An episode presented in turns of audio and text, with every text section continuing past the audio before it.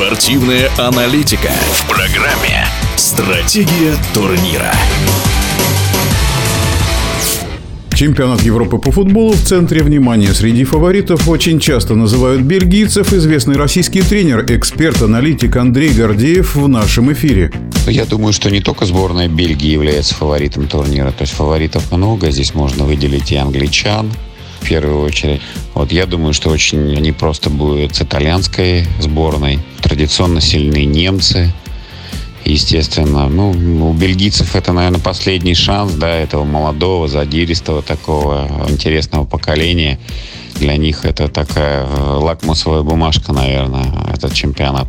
Поэтому, да, команда интересная, действительно со своими лидерами, со своим стилем.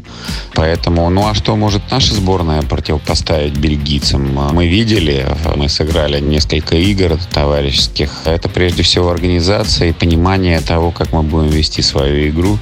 Нынешняя сборная во всех практически играх видна четкая установка, понимание то, как мы будем действовать.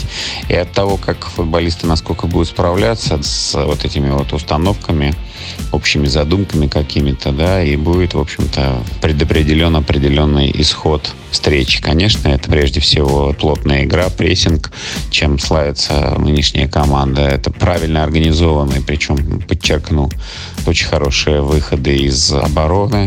Надеемся и верим в наших ребят. В нашем эфире был известный российский тренер-эксперт, аналитик Андрей Гордеев. Матч Россия-Бельгия в субботу в 22 часа по московскому времени. Стратегия турнира.